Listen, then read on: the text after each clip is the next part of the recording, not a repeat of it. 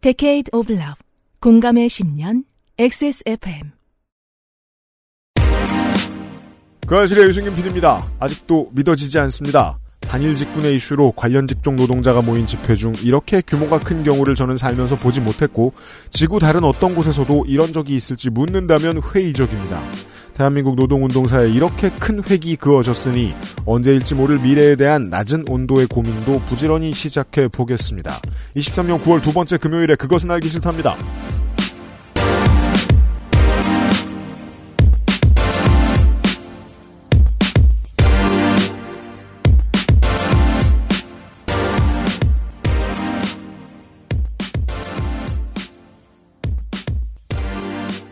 2005년 1할 9푼 홈런 셋, 2006년 1할 6푼 1리 홈런 5, 2011년 1할 2푼 5리 홈런 7, 2010년대에만 6시즌 홈런왕을 지냈으며 무려 4년이나 OPS 1을 넘긴 KBO 역사상 최고의 우타커포 박병호의 20대 초중반 성적입니다.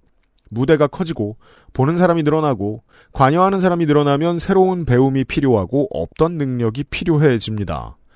지금 레전드가 된 스포츠 스타들 중 열의 아홉이 데뷔 이후 몇 년간 정상 궤도에 오르지 못하고 헤매는 것은 아주 자연스러운 일이고 그건 우리 모두의 삶이 다 마찬가지입니다.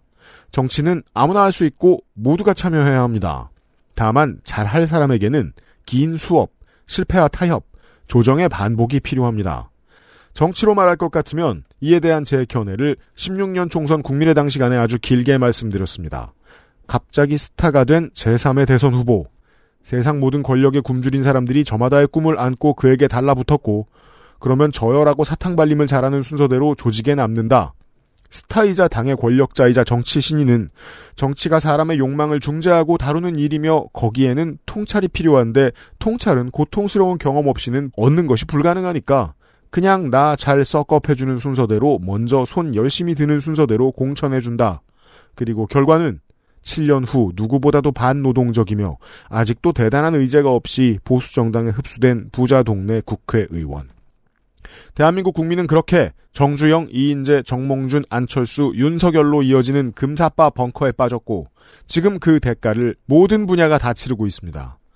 이것저것 생각하기 복잡하다면 대선 때는 한 가지만이라도 기억합시다. 초짜는 위험하다.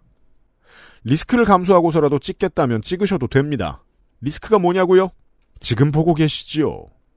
2023년 9월 두 번째 금요일에 그것은 알기 싫다를 시작합니다. 저는 윤세민 에디터와 함께 있습니다. 안녕하십니까 윤세민입니다.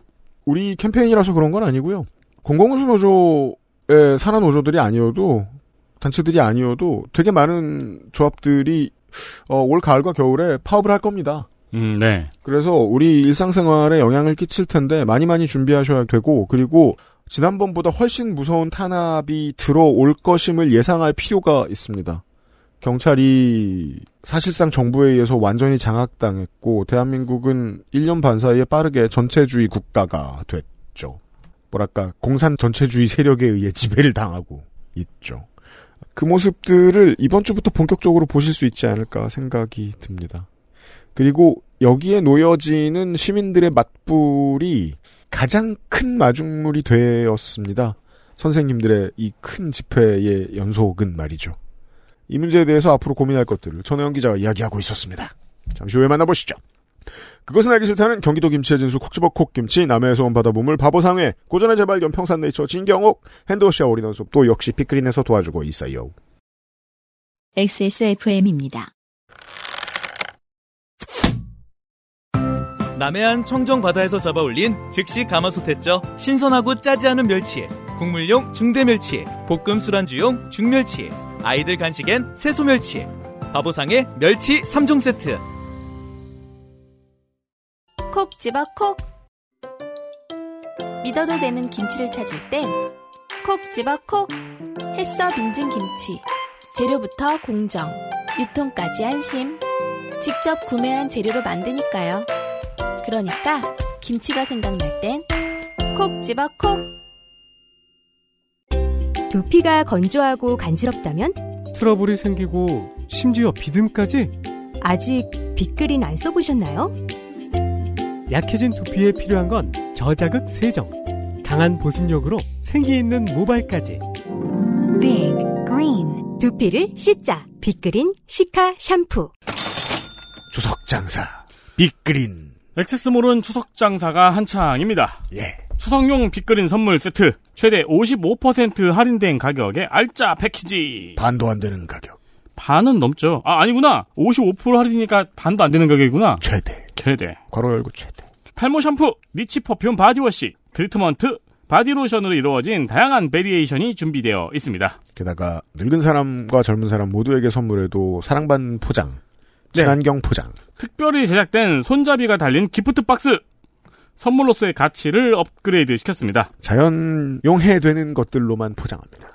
새롭게 리뉴얼된 제품들의 더 예쁜 패키지 디자인이 선물 받은 사람의 기분을 더 업시켜줄 것입니다. 용기의 대부분은 재활용으로 내놓을 수 있고 스티커는 잘 떨어지며 유일하게 그냥 쓰레기로 버려야 되는 것은 스프링이 달린 펌프밖에 없습니다. 그리고 예뻐요. 포장도 아주 예쁘게 되어 있고요. 만 원에서 2만 원대에 들고 갈 수 있는 선물로서 가장 합리적인 선택이라고 할 수 있습니다. 맞습니다. 추석용으로도 괜찮고요. 집들이 선물 같은 거로도 괜찮고. 좋아요. 네, 그렇습니다. 액세스몰에 빅그린 추석 선물 세트를 사러 오십시오.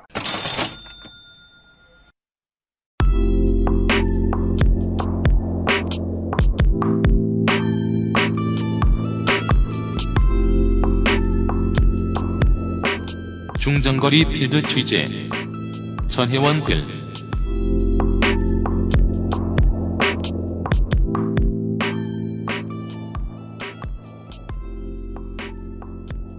521회 평일 시간은 전혜원들입니다. 네, 안녕하세요. 다시 시사인의 전혜원 기자고요. 시사인 지난달이었나 지난달이었나 고교 선생님 인터뷰가 하나 나갔는데 네. 이호성 편 지금도 편집장님가 아, 아니죠? 아, 네네. 편집 팀장 하시다가 지금은 기획 취재 팀장입니다. 네. 어, 이호성 기자와의 인터뷰. 학생들의 심리 치료와 관련된 책을 쓴 적이 있는 어, 장혜진 선생님이라는 분의 인터뷰였는데 아, 이런 내용이 인상적이었어요. 아이가 처벌받으면 집요하게 민원을 넣는 학부모가 있다. 학교, 교육청, 국가, 인권위 순으로 넣는다. 학교도 공무원 조직이라 민원이 생기면 대응을 해야 한다. 엄청나게 귀찮은 일이다. 교육청에서도 문제를 일으킨 학교의 관리자를 못마땅하게 여길 테고, 그러니 장, 감이, 여기서 장은 교장, 감은 교육감이죠. 네. 민원을 너무 두려워해서는 안 된다. 귀찮고 힘들더라도 원칙대로 대응하는 모습을 보여야 학교가 바로 선다. 거꾸로 그런 원칙은 교사에게도 마찬가지여야 한다. 촌지받고 성추행하는 교사들은 엄격하게 징계해야 한다. 교사에게 관대한 학교가 학생에게 엄격할 수 있을까? 하지만 학교에 존재하는 권력 관계는 힘이 약한 쪽으로 흐른다. 관리자가 원칙을 무시하고 평교사를 찍어 누르면 스트레스가 학생에게 간다. 그러면 그 학교는 교사와 학생 사이에 갈등이 생기기 쉽다. 다시 말하지만 학생 인권이 보장되는 학교일수록 교사와 학생 사이가 좋다. 위에서 관리자가 평교사를 찍어 누르지 않기 때문이다. 평교사들 역시 더 이상 참고 넘어가면 안 된다. 실제로 전국의 선생님들이 안 참고 있는 시즌입니다. 그래서 이 얘기를 하고 있었습니다. 그렇습니다. 어제 이 시간에는 이제 그 정도만 논증했고요. 학교 인권조례 탓은 전혀 아니고요. 그리고 교사들이 어떤 문제로 고통을 받고 있는지와 관련돼서 적용되고 있는 법 조항이 실제로 어떻게 쓰이고 있는지 정도를 봤습니다. 그렇습니다. 그래서 이제 어떻게 해야 되는가에 대해서 우선 서울 교사 노조, 그러니까 교사 가장 다수 노조인데요. 교사 아, 노조? 연맹에 소속돼 있습니다. 서울 교사 노조의 장대진 수석 부위원장의 말입니다. 그러니까 기소되는 비율도 유죄 판결 비율도 극히 낮지만 그 기간에 엄청난 스트레스를 받는다. 기소가 뭔지 아시는 모든 분들이 아실 거란 말이에요. 심지어 이게 정말 모두에게 고통스러운 게 저는 정치인도 기자도 심지어 판검사 출신 변호사들도 자기가 기소당하죠? 그럼 고통스러워서 인터뷰를 고사합니다. 그 이유를 댑니다. 모두에게 고통이에요. 이건 무조건. 그럼요. 예, 그 신경 쓰는 것 자체가 엄청난 스트레스라는 거죠. 어제 이 얘기 제가 하다가 승질이 나가지고 승질 죽이느라 힘들었단 말입니다. 이게 고통스럽다는 걸 아는 학부모가 있는 겁니다. 음, 그렇죠. 우리가 체벌을 용인해 달라는 게 아니다. 때리게 해달라는 게 아니라, 당연합니다. 음, 모고성 아동학대 신고를 줄일 방안이 필요하다라는 거예요. 맞는 질문이 나왔습니다. 음. 그래서 이런 요구를 실제로 받아들인 초중등 교육법 개정안 음. 일 어, 정부 여당이 추진했고요. 지금 국회 교육위 소위를 통과했습니다. 별 이변이 없으면 통과가 될 거예요. 음, 이. 법안이 뭐냐면 음. 교사의 정당한 생활 지도에 대해서는 고의 또는 중대한 과실이 없는 한 아동 학대로 처벌받지 않도록 책임을 면해 준다는 내용입니다. 음. 이런 내용인데요. 근데 사실 아동 학대라는 게 아동복지법이라는 법이 규정하는 범죄 행위의 하나예요. 네. 음. 음. 신체적, 정신적, 성적 학대 그리고 유기 방임을 말하잖아요. 음. 그러니까 이게 다 범죄 행위란 말이에요. 음. 그래서 김수정 변호사 아동학대 관련해서도 유명하신 변호사님의 말은 뭐냐면 아동학대와 정당한 생활 지도가 양립 가능한가? 음. 그러니까 교사가 정당한 생활 지도를 했다면 당연히 아동학대가 아니라는 거예요. 지금도. 예. 아니 그래서 이게 어려운 게 음. 법으로 짓는 결계치고는 단어가 너무 힘이 없어요. 구분 짓는 힘이 전혀 없어요. 아까 이렇게 읽어주셨죠. 그러니까 실제로 이게 그 이태규 의원 정당 많이 바꾼 지금 여당 의원입니다. 대표 어. 말했는데 예, 민주당, 한나라당, 국민의당 이- 이런 아주 복잡한 아, 그 내년 4월에 만나시고요. 그 교사의 정당한 생활지도라는 정의가 하나 있고 음. 고의 또는 중대한 과실이 없는 이라는 정의가 하나 있습니다. 음. 고의 또는 중대한 과실이 없는은 법정에서 다툴 수 있습니다. 교사의 정당한 생활지도도 법정에서 다툴 수 있을까요? 아, 바로 그것을 다투는 것이죠. 그래서 정당한 생활 지도면은 아동학대가 당연히 아닌 것이고요. 그래서 음. 면책도 필요가 없는 것이죠, 사실은. 음. 근데 이 법안의 문제가 뭐냐면 아동학대 중에서도 일부 정당한 생활 지도가 마치 뭔가 있을 수 있는 것처럼 그러니까 아동학대의 일부분에는 정당한 생활 지도가 있는데 그거를 아동학대로 보지 않아줄게라는 논리 구조를 취하고 있단 말이에요. 근데 그러니까 교권을 앞세우면 학생 인권을 뒤로 해도 된다고 생각하는 보수 정치의 시각이 여기 드러나 있는 건가 보죠. 이건 보수의 문제는 아닌 것 같은데. 그러니까, 그러니까 현재 보수 정당이. 말하고 있는. 네. 음, 음. 네, 뭐 아무튼 민주당도 비슷한 법안을 낸 걸로 알고 있고요. 음. 근데 예, 근데 애초에 그러니까.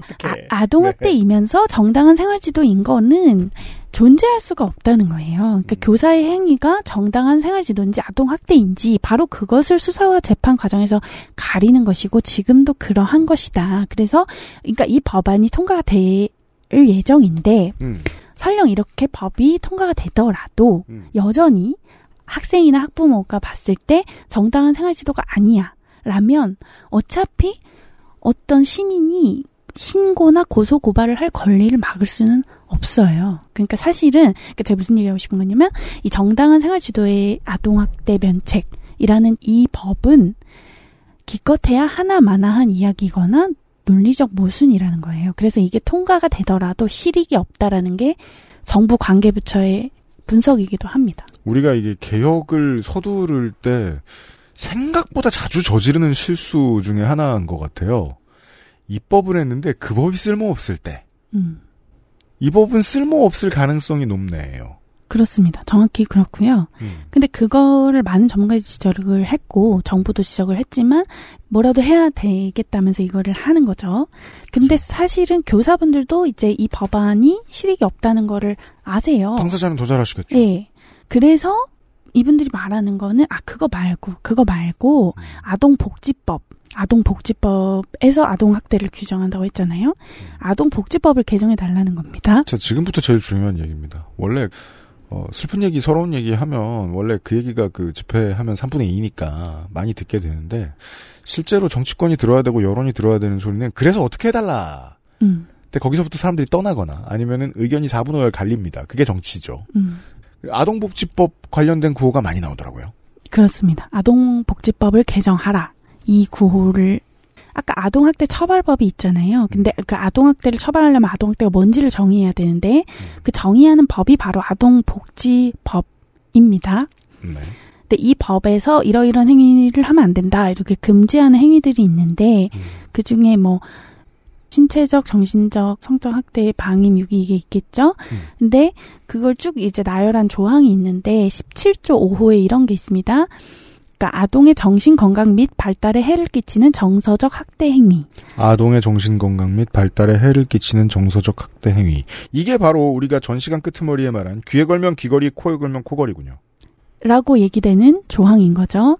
그래서 이 범위가 너무 뭐- 넓고 모호하니까 어떤 게 정서적 학대고 아닌지를 명시적인 기준을 이 법에다가 마련을 해달라는 것이 교사분들의 주장입니다. 그러니까 예를 들어서 법령이나 학칙에 근거한 교사의 생활 지도는 정서적 아동 학대에 관련해서 뭐 형사 책임을 지지 않는다라든가 뭐 고의나 중대한 과실이 없는 경우 민사 책임도 뭐 안 지게 하거나 감면을 해달라 뭐 이런 조항을 넣어 달라는 얘기예요.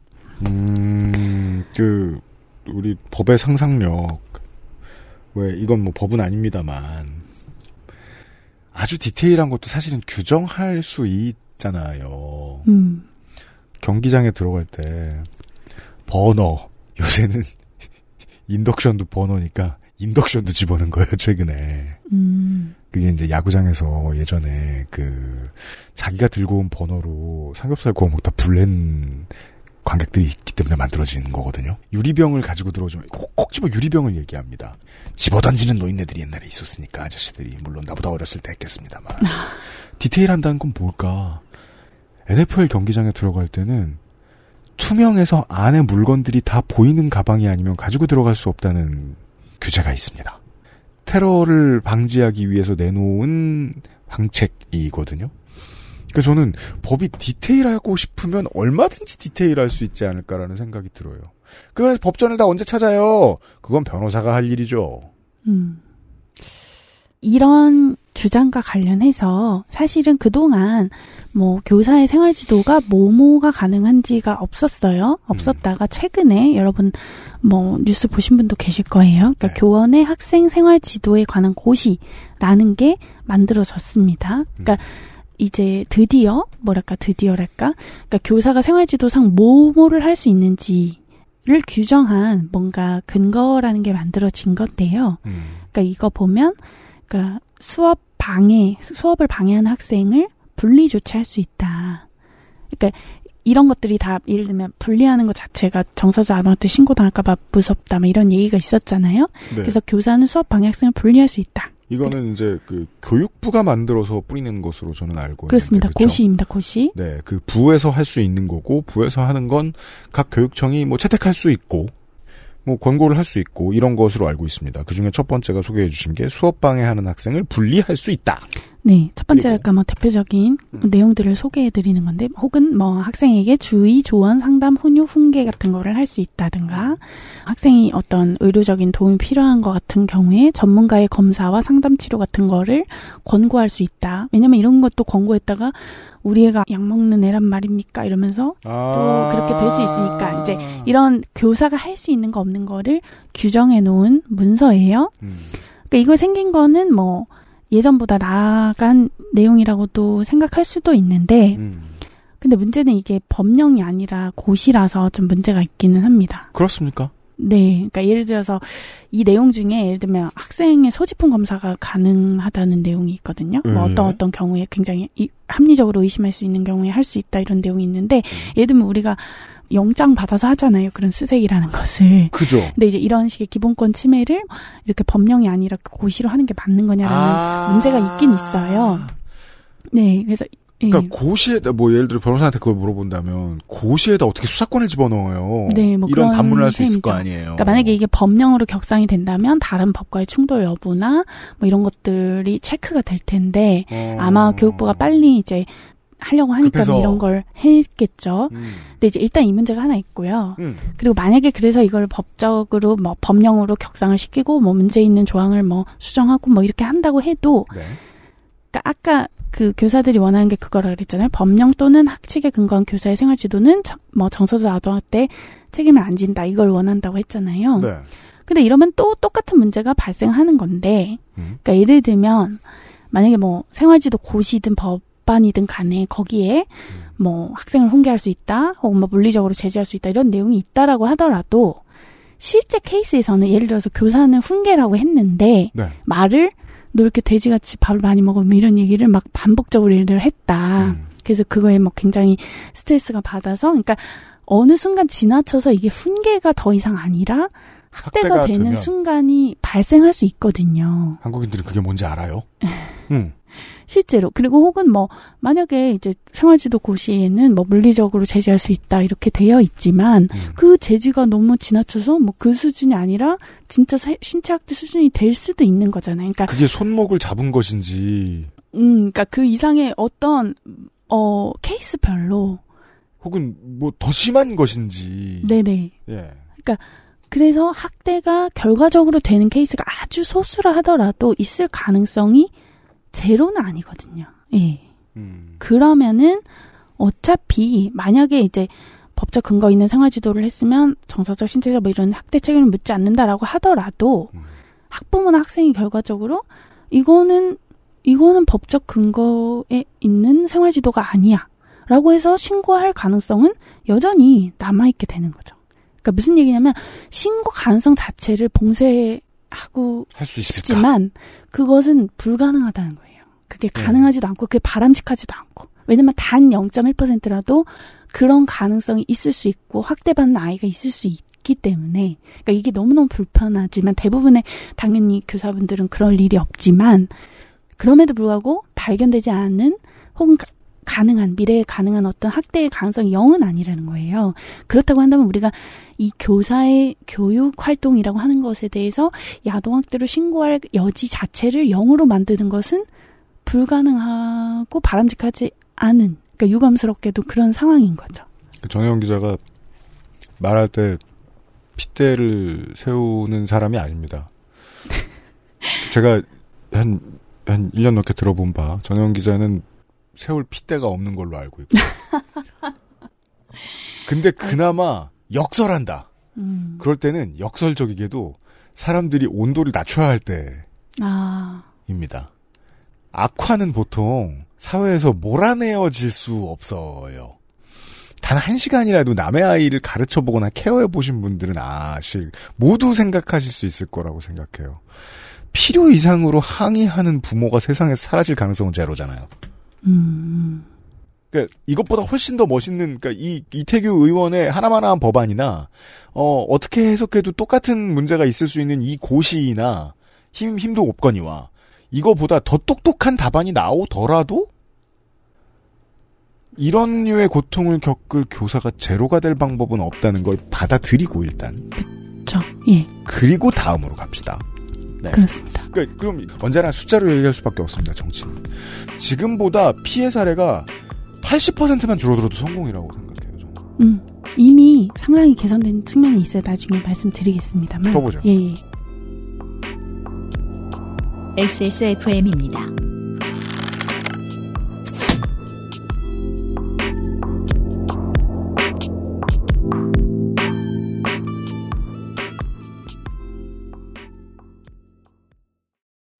집어 콕. 좋은 원료를 쓴 김치를 만들 시간이 없을 땐 콕 집어 콕. 배추, 무, 고춧가루, 생강, 전부 국산. 다시마, 홍합, 표고버섯도 아낌없이 쓰죠. 그러니까 김치가 생각날 땐 콕 집어 콕. 진경옥은 물을 타지 않습니다. 진경옥은 대량 생산하지 않습니다. 진경옥은 항아리에서만 중탕합니다. 진경옥은 엄선된 원료만 사용합니다. 진짜를 찾는다면 진경옥입니다. 고전의 재발견 진경옥 평산네이처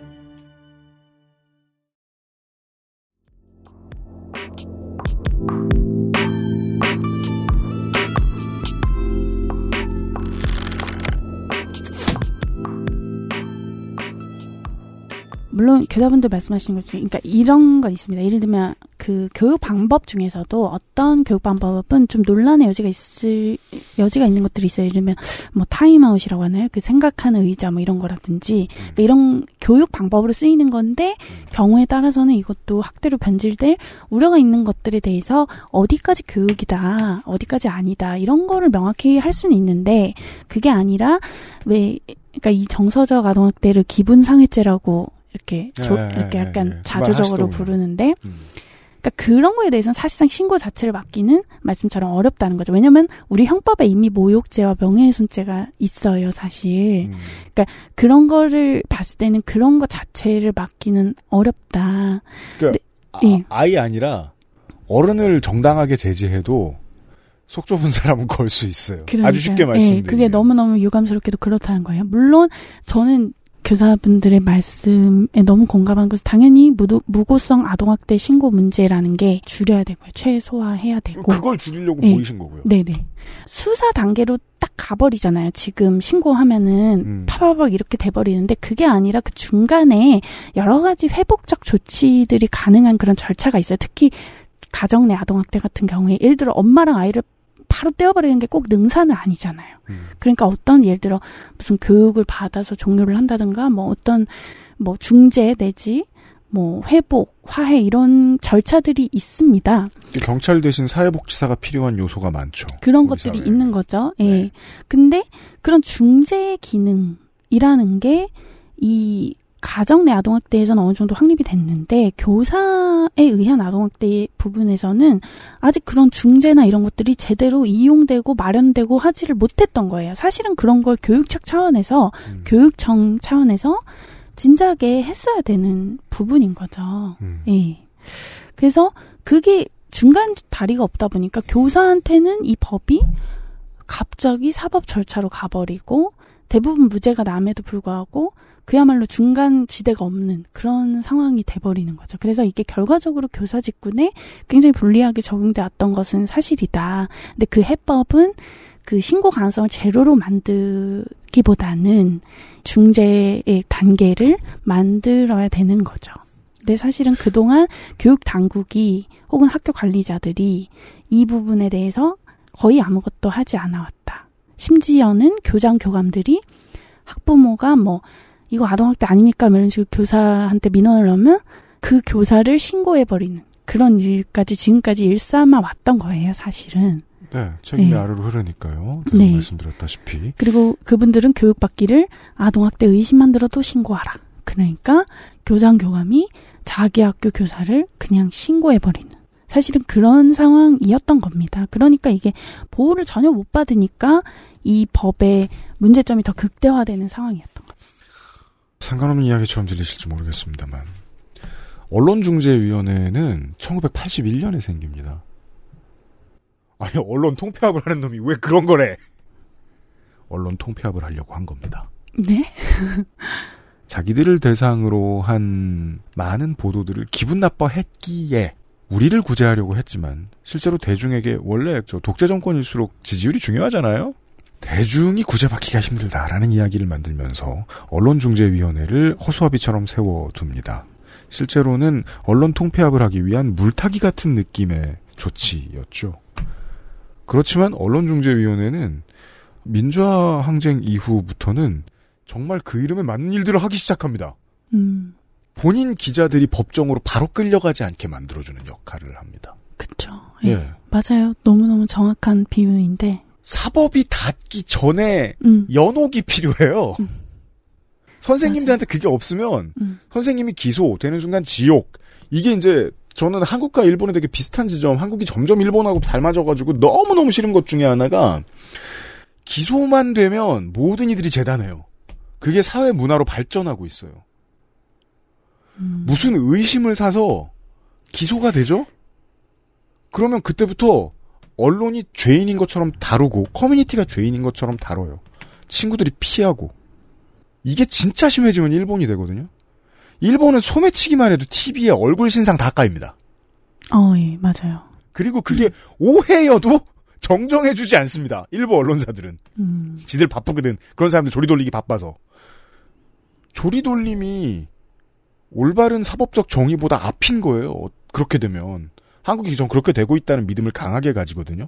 그러면 사람들 사이에서 어떤 믿음이 생기냐면 내가 더 불리해지기 전에 저 사람들을 사법 지옥으로 먼저 떨어뜨려야지.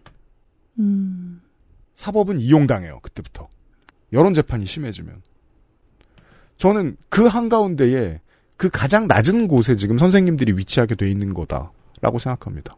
음. 그럼 사람들이 모이잖아요. 음. 모여서 여의도에 계신 거예요. 계셨던 거예요. 네.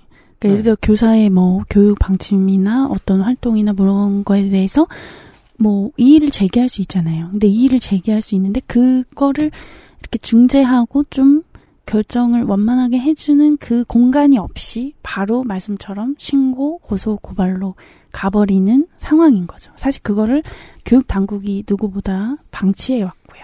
이건 교육 청단위가 아니라 교육부가 교육중재위원회를 운영해야 하는 것이 아닌가. 아주 큰 조직으로 만들어서. 그렇죠. 물론 교육부가 그런 지침을 내릴 수도 있는 거고. 라는 생각이 들어요. 예. 근데 이 부분은 왜 이 부분의 원고는 인터뷰가 없죠? 어떤가요? 이건 그냥 저 전혜영 기자님 머릿속에서 나온 주장인가요? 아, 아니요, 아니요. 그런 거 아닌데, 어, 어, 오해가 있을 뻔했네. 예. 예, 제가 이렇게 원고를 수정하면서 오해가 아니, 그러니까. 제가 이게 그게 당신 머릿속에서 나왔을 리가 없지. 이렇다는 게 아, 아니라. 그런 뜻 아닌데, 아, 진짜로 약간 문제가 될 것 같아서, 그, 신수경 변호사님이라고, 네. 법무법인 율다함에 계십니다. 이분이 이제 아동학대도 다루시고, 음. 교원단체 자문도 하는 분이세요. 그래서 두 쪽 다 알고 계셔서, 아. 이제 뭐, 그분의 조언을 많이 받아서, 네, 어쨌든 제가 소화한 선에서 말씀드리는 거고요. 왜냐하면 네. 모두가 뜨거울 때 이런 아이디어가 보통 채택이 안 되고 크게 들리지 않거든요. 음, 근데 보통 답은 찬 데서 나와요. 음, 한 데서 나와요. 그늘에서 나오고.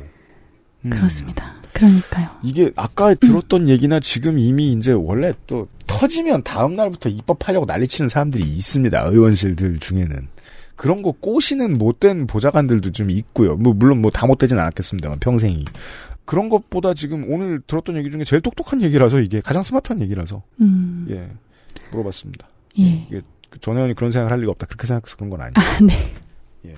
아유, 뭐, 저야, 남의 지혜를 전하는, 전하는 직업을 가지고 있습니다. 어쨌든. 네. 네. 그러니까 사실은, 뭐, 일련의 과정들을 들어보시면 좀 놀라신 분도 계셨을 것 같아요. 사실 어느 직장이 사업주 혹은 뭐 관리자가 민원 들어오는 족족 자사 노동자를 신고합니까? 사실 그런 건 별로 그러니까 없잖아요. 말이에요. 네. 사실은 뭐 굉장히 불합리한 관행 혹은 심지어 교사한테 소명 기회도 안 주고 바로 신고해버리고 막 이런 것들이 있었는데 이제 그런 것들은 많이 개선이 될 것 같아요. 음, 네, 음, 개선 방안이 나왔고 음. 실제로 그렇게 됐는데 그러니까 결국은 일련의 사건에서 좀 드러난 것 같아요. 사실 뭐 교사도 어느 측면에서 감정 노동자지만 한국 사회가 이제 감정 노동자들에 대해서 감정 노동자 보호법이라고 해서 왜 여러분 콜센터 같은 데 전화하시면 산업안전보건법에 따라서 뭐 폭언, 폭 그런 거 하면은 처벌받습니다. 뭐 이런 식으로 당신도 혼날 수 있어요. 안내 멘트가 나오잖아요. 사실은 우리가 그런 식으로 조금씩 앞으로 그동안 내디뎌 왔는데 음. 어떻게 보면 애- 서희초 사건이 보여준 거는 아 교사는 오히려 이렇게 학부모 폭언이나 뭐 과도한 민원이나 이런 걸로부터 보호를 굉장히 못 받고 있었구나 이런 거를 이제 드러낸 거죠. 이런 비유를 해주셔서 생각나는데 사기업은 이렇게 직원들을 막 다루고 싶어하는 기업주가 없겠습니까? 많겠지. 다만 그러고 싶을 때 책임만 떼버리면 안 쳐다볼 수 있으니까 외주로 돌려버렸죠. 음. 공교육은. 그 그러는 측면이 없지 않으나 음. 아 근본적으로 그렇게는 못하거든요. 음. 그러면 교장 개인의 입장이 남아요. 교장은 고용주는 아니에요. 자기 몸 빼치면 되죠. 음. 그래서 이런 식으로 한 모양입니다. 사기업 말씀하시길래. 네. 그 그렇게 생각해도 실제로 받게 되는 처벌이나 본인의 고통 이런 것들을 다 감안해 보면 그 어떤 업계의 어떤 감정 노동자보다 힘들어요. 그럼요. 예. 게다가 공적인 책임이 어마어마하잖아요. 네. 예. 귀한 직업이니까. 네. 예. 그래서 사실 우리가 계속 쓰는 말이 교권이지만 교권이 뭐 땅에 떨어졌다 이런 얘기를 하지만 교권이라는 이슈 단어. 음. 사실은 굉장히 교권이라는 게 의미도 모호하고 좀 권위적인 느낌이잖아요. 그래서 그거보다는 사실은 교사의 노동자로서의 또 인간으로서의 권리 를 보장하는 게 더 중요한 게 아니냐. 뭐 예를 들어 이런 얘기를 하는 사람도 있었어요. 맞아요. 그게 예. 이제 그것도 이제 뭐랄까요. 그 무명 시대의 흐름 같다고 느껴질까요? 제가 이제 우리 방송에서 허구한 날 해가지고 청취자 여러분들 이제 귀에 못이 박힌 말 있잖아요. 지식인이라는 단어 자체가 사용에 쓰임을 좀 다한 측면이 있다. 음. 이제 인류가 문맹과의 거리가 너무 많이 멀어졌기 때문에 글줄 읽는 사람이 어떤 특별하거나 귀한 존재인 시대가 좀 지나가 버렸다. 자기가 그렇지 않은가 하고 오해하는 사람들이 더러 아직도 있다. 상록수 컴플렉스를 가지고 있는 그런 것처럼 어떠한 그 한자 권을 뒤에 쓰는 직업이 다른 게 있나? 음. 그 문맹- 의권, 의권 이런 거 없는 것 그러니까요. 그러니까 문맹이 네. 디폴트이던 시절의 선생님은 다른 존재였거든요. 음. 이 사람의 특별한 권위를 인정해 주는. 그러니까 저는 마치 그건 지금 구청 보건소 직원이 주변의 업체 위생 담당하는 수사권을 가진 거랑 비슷하다고 생각해요. 어떤 특별한 권한을 인정해 줘야 되는 특별한 자리. 음. 로서 선생님이 쓰이던 시절은 교권이란 단어에 대한 크나큰 오해가 있는 건 아닌가. 그렇다면 답은 이게 맞죠. 노동권 문제다. 인권 문제고. 네, 그런 측면이 있죠. 실제로 이주호 장관이 라디오 인터뷰에서 교사가 노동자가 아니지 않습니까? 이런 말을 했거든요. 네. 근데 실제로 법적으로는 노동자가 아니지만, 그렇지만 노동자가 아닐 수 있는가? 한국법, 한국법. 어. 음. 그러니까 사실은 어떻게 보면 파워권이 없다는 것도 이번에 여실히 드러난 건데, 아, 이번 주에 아이톨주스 모먼트. 제가 정권 초에 뭐라고 말했습니까? 계속 이렇게 때려잡으면 온 국민이 노조를 다 좋아하는 때까지 때려잡을 것이다. 이제 교권이라는 게 뭐 권위, 권한 막 다 섞여서 우리가 사용을 하잖아요. 그래서 음. 사실은 이제 이런 교권 얘기하지 말고 노동자 인간으로서의 권리를 보장하자 이제 이런 논의가 한 축이 있는데 네. 근데 이제 저는 좀 아쉬운 것은 사실 진보 진영에서 이런 얘기를 많이 하잖아요. 교권보다는 노동권이다 이런 얘기를 많이 하는데 음. 제가 취재한 바로도 그렇고 그러니까 좀 약간 특수한 점이 있긴 있다는 거죠. 그러니까 이 사람들은 교육을 하는 노동자라는 점에서 좀 특수한 점이 있다는 거죠. 그래서 그게 뭐냐면 이 박종훈 변호사님이라고 있습니다. 이제 서울 강남하고 구로의 중학교 그리고 경남 산청의 대한고등학교에서 기간제 교사로 일하신 분이에요. 근데 이제 변호사이자 교사로서 일도 했었고 그리고 서울시 교육청의 학생인권교육센터 사무관으로도 일을 했었어요. 그러니까 약간 뭐랄까 교사인데 법도 알고 행정도 아는 사람인 거죠. 근데 이분의 생각은 뭐냐면 그러니까 물론 교사의 인권과 노동권이 지켜져야지 당연히 그거는 교사도 아니든 다 그런데 이분의 워딩입니다. 음 이분의 워딩인데 그러니까 단순히 그러면 학부모가 포괄하지 못하게 하고 업무용 전화번호로 연락하 그러니까 개인 말고 업무용 전화번호로 연락하게 한다고 해서 그런 문제가 해결되느냐. 오히려 이번 서희초 사건이 드러낸 거는 그러니까 한국 사회에서 교사의 직무상 권한이 명확히 정립돼 있지 않다는 사실 바로 그 자체라는 거죠. 어. 예. 그러니까 우리가 초반에 연필 사건을 생각해 보면 가장 기본적으로 있을 수 있는 학생 간의 분쟁 혹은 그의 학부모 간의 분쟁으로 번지는데 그런 걸 해결하려고 해도 그러니까 교사가 어디까지 개입할 수 있고 없고에 대한 사회적 합의가 없다 보니까 사실은 그 부분이 비어 있으니까 바로 그 지점에서 이제 교사에 의한 학부모의 인권 침해, 노동권 침해라는 게 일어난다는 거죠. 그러니까 이 교사의 직무상 권한이 불명확한 바로 그 지점에서 교사에 대한 인권 침해, 노동권 침해가 일어난다는 거죠. 그러니까 이게 분리되는 게 아니라는 거예요. 어, 음. 그러게요. 너무 명석한 분석이네요. 이분의 분석입니다. 어쨌든 어, 네. 그러니까 그, 그, 그 제가 아까 했던 얘기를 좀 뒤집어야 되는 게 이번 주에 계속 그러네요. 제가 이제 멍청했다가 배우고 멍청했다가 아니면, 배우고 이러고 예. 아니 뭐가 아니에요. 앞에서 봤으면서 그 그럼에도 불구하고 대부분의 사 붙는 직업들은 그 직업이 무슨 일을 하는지에 대한 정의가 어디 써 있어요. 다. 그쵸 굉장히 엄중한 직업이기 때문에 예, 뭐 의사도 회사에서도 그렇고 법에서도 그렇고 뭘 하는지 뭘 어디까지 할 수 있는지 써 있어요. 음. 그러니까 수술실에서 칼질했다고 특수 폭행으로 잡혀가지 않듯이 아하. 그렇죠. 진짜 질문이군요 이번 주에 교사의 직무상 권한이 어디까지인가. 그렇죠. 예. 아. 그래서 이 사람이 보기에는 이 박종훈 변호사님 보기에 한국 사회는 학생들을 교육하라고 하면서도 정작 교사한테 그럴 직무상 권한을 준 적은 사실상 없다는 거예요. 네. 예. 그러니까 마치 불을 끄라고 소방관을 내보냈는데 물은 안 준 상황하고 비슷하다는 거죠. 음. 예. 그래서 사실은 뭐 학부모랑 교사가 서로를 믿어야 된다 이렇게 좋은 말씀들을 하지만 신뢰라는 것은 각자의 역할을 존중하는 데서 나온다는 거죠. 우리는 학부모를 어떻게 존중할지는 대충 다 알 것 같아요. 음, 오히려 뭐 반대 경우를 모르겠다는 하는데 거예요. 그, 그렇죠. 예. 네. 그래서 내가 그러니까 교사가 수업을 방해하는 학생에게 어떤 조치를 할 수 있고 어떤 조치는 할 수 없는지 사실 이제 이거를 만들어가는 과정인 거죠. 우리가 아까 그 생활지도에 관한 고시 이런 걸로 음. 네. 그러니까 아, 뭐 그게 충분한 사회적 합의가 있는지는 또 더 토론을 해봐야겠지만 어쨌든 교사가 어디까지 할 수 있는가 그리고 이 문제는 어디로 연결되냐면 결국 교사는 가르치는 사람인데 교과 과정이라는 거를 교사가 어디까지 설계하고 평가할 수 있는가 사실은 이 자율이 너무나 없는 나라가 또 한국이거든요. 그렇습니다. 그냥 국가 교육 과정을 뭐 정말 획일적으로 따라야 되는. 사실은 그, 런 걸 다 아니까 어떻게 보면 학부모들도 그냥 우리 애 학, 학원에서 열심히 하면 되는데, 응?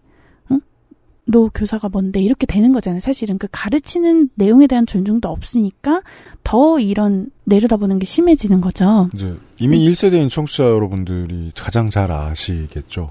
아이네 학교에 보내보고 교과서가 별로 없어서 음. 깜짝 놀라는 있긴 있으나 상당히 적어서 자기 가르치고 싶은 거 가르치는 고등학교 선생님들이 되게 많아서 음. 깜짝깜짝 놀라시는. 음. 아, 예, 예. 예, 그러니까 교권, 그러니까 교사의 직무상 권한에 이런 가르치는 내용에 대한 교사의 자율, 뭐 이런 것까지도 우리가 지금은 이제 당장 급한 불을 꺼야겠지만 나중에는 논의를 해야 되는 거죠. 그렇게 직무상 권한을 존중할 때, 보장할 때, 비로소 이 사람들의 인권과 노동권도 지켜진다는 얘기예요. 그러니까 물론 이런 걸 보장하는 과정에서 당연히 학부모가 이 교사의 조치에 대한 이견, 불만 있을 수 있죠.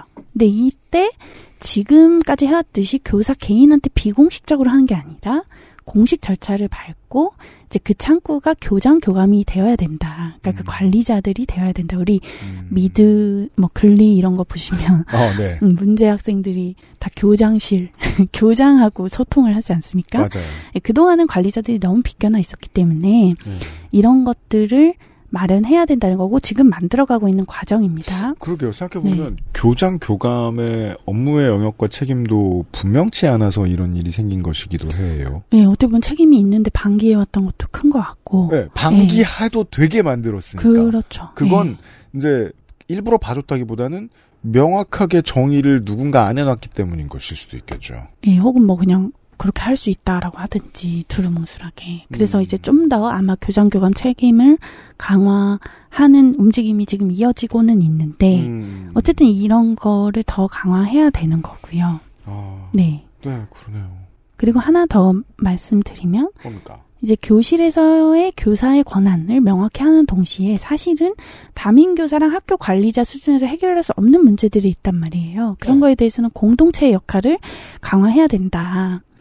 그러니까 요즘 사실은 문제 학생이라고 불리는 학생들의 또 많은 상당수는 정서 행동 장애 그러니까 그런 문제 있는 학생들이 있어요. 음.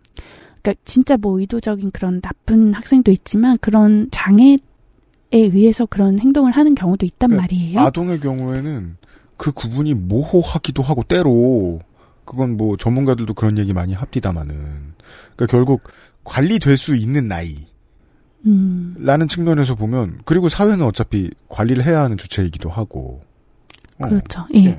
그래서 그러니까 예를 들면 그 교사를 폭행해서 전치 3주의 부상을 입힌 서울시 양천구의 초등학교 6학년 학생에 대한 뉴스를 보신 적이 있을 텐데요. 네. 네, 그 학생이 정서 행동 장애 학생으로 이제 특수반 수업을 듣고 있었다고 전해져요. 음, 네. 네.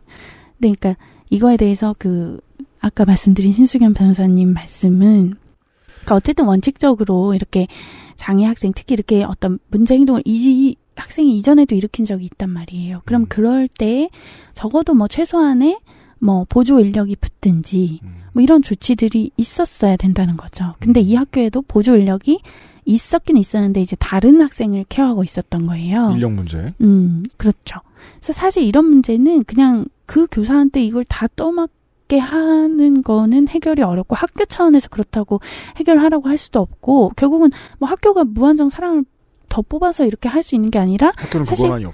교육청이 이거는 인력과 예산으로 지원을 해야 되는 부분이에요. 근데 음. 사실 우리가 이런 보조 인력이 되게 부족해요. 그래서 막 부족한 대로 사회복무 요원 그분들이 이제 특수 교육의 전문가들은 아닌데 음. 우리가 이제 급한 대로 쓰고 있는 그런 상황이거든요. 음. 그래서 어쨌거나 뭐 실무사라는 사람들도 있고요. 그러면 그래서 생길 수밖에 없는 사고인 거예요.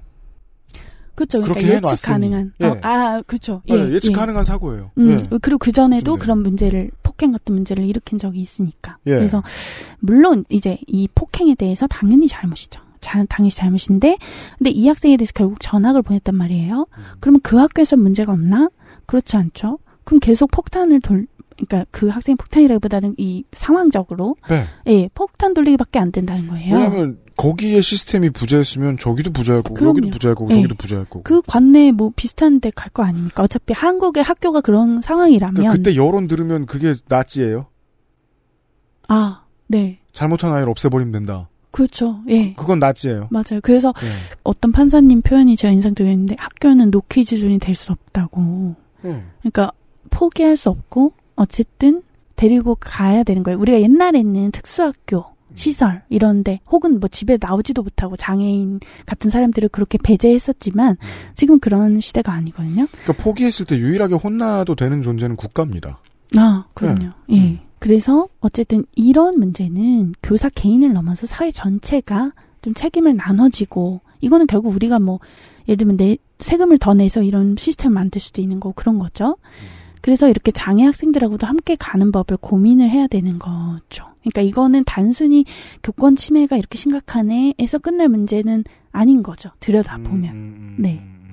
그래서 사실은 이제 문제 학생이라고 많이 부르는데 그 중에 정말 예를 들면 가정이 뭐 문제가 있는 학생도 있고 또 진짜 장애를 겪고 있는 학생도 있고 그러니까 그런 문제 학생들도 결국 자라나서 이 사회의 구성원이 된단 말이에요. 음. 우리가 뭐 여러 요즘에 범죄도 있고 하지만 뭐 이 학생들이 다 그렇게 된다는 거 아니지만 우리가 교실이 작은 사회잖아요. 음. 음. 그리고 이제 이들의 학습권도 헌법이 보장하고 있습니다. 네. 근데 그런 것들을 지키는 게 쉽지 않고요. 사실은 때로는 이제 의료나 복지 시스템이 필요한 순간들이 오는 거죠. 그렇죠. 네. 그러니까 사실 이거는 엄청나게 공동체의 책임인 건데 지금까지는 교사 1인에게 거의 맡겨져 있었죠.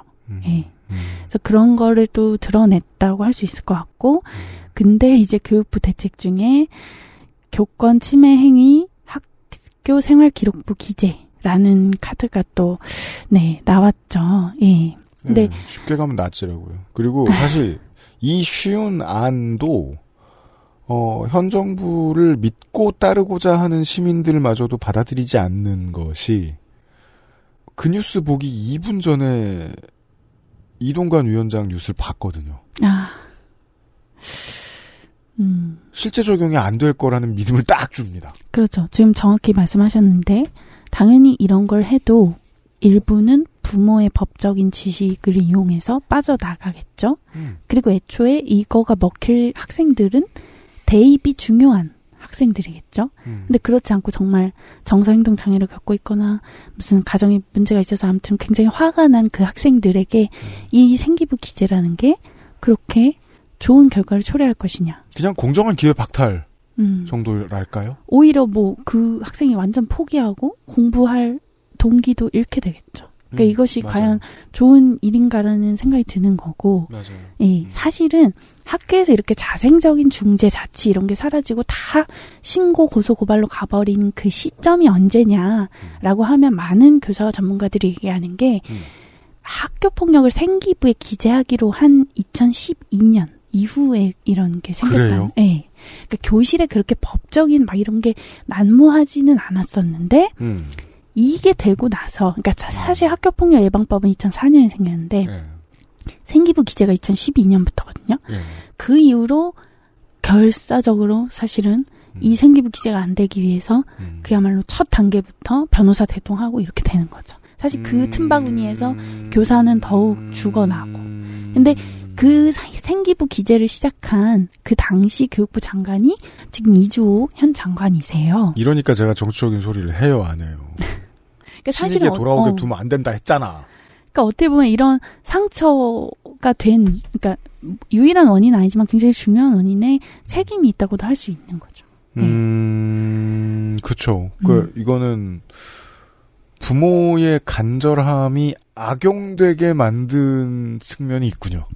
그쵸. 그렇게 했네요. 음, 그런 측면이 되게 있는 거고 사실 그래서 학교 폭력 그 업무에 대해서 교사분들이 굉장히 힘들어하고 그래서 학교 폭력의 범위를 좀 줄여달라든가 여러 가지 요구를 또 하고 계신 게 있어요. 사실 제가 다 하나하나 열심히 안 봤는데. 예, 음, 예, 예, 예. 하나하나 되게 귀담을 이야기들이 많이 있고 음. 진짜 여러 가지 이유로 학교가 지금 아픕니다. 근데 학교라는 게 결국은 미래의 시민을 길러내는 공간이잖아요. 네. 우리가 민주주의 준비기라고도 합니다. 음.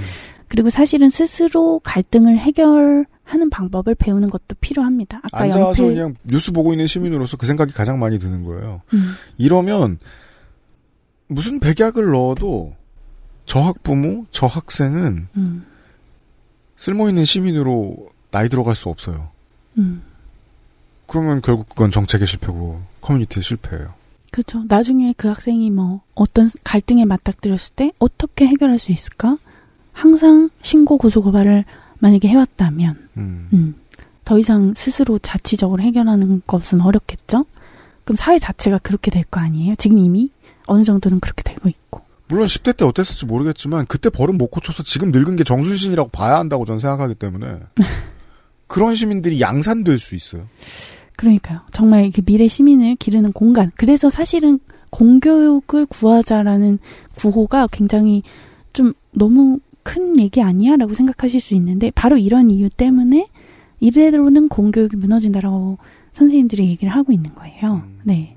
그런 점에서 지금이야말로 이제 교실을 구할 때다. 그래서 교육부가 징계도 철회했고 했으니까 좀 더 이제 교사분들의 목소리를 듣고 또 교사분들 뿐만 아니라 뭐 나아가서는 뭐 학부모 학생 다 들으면서 좀 네, 여러 가지 논의를 우리가 시작할 때인 것 같습니다.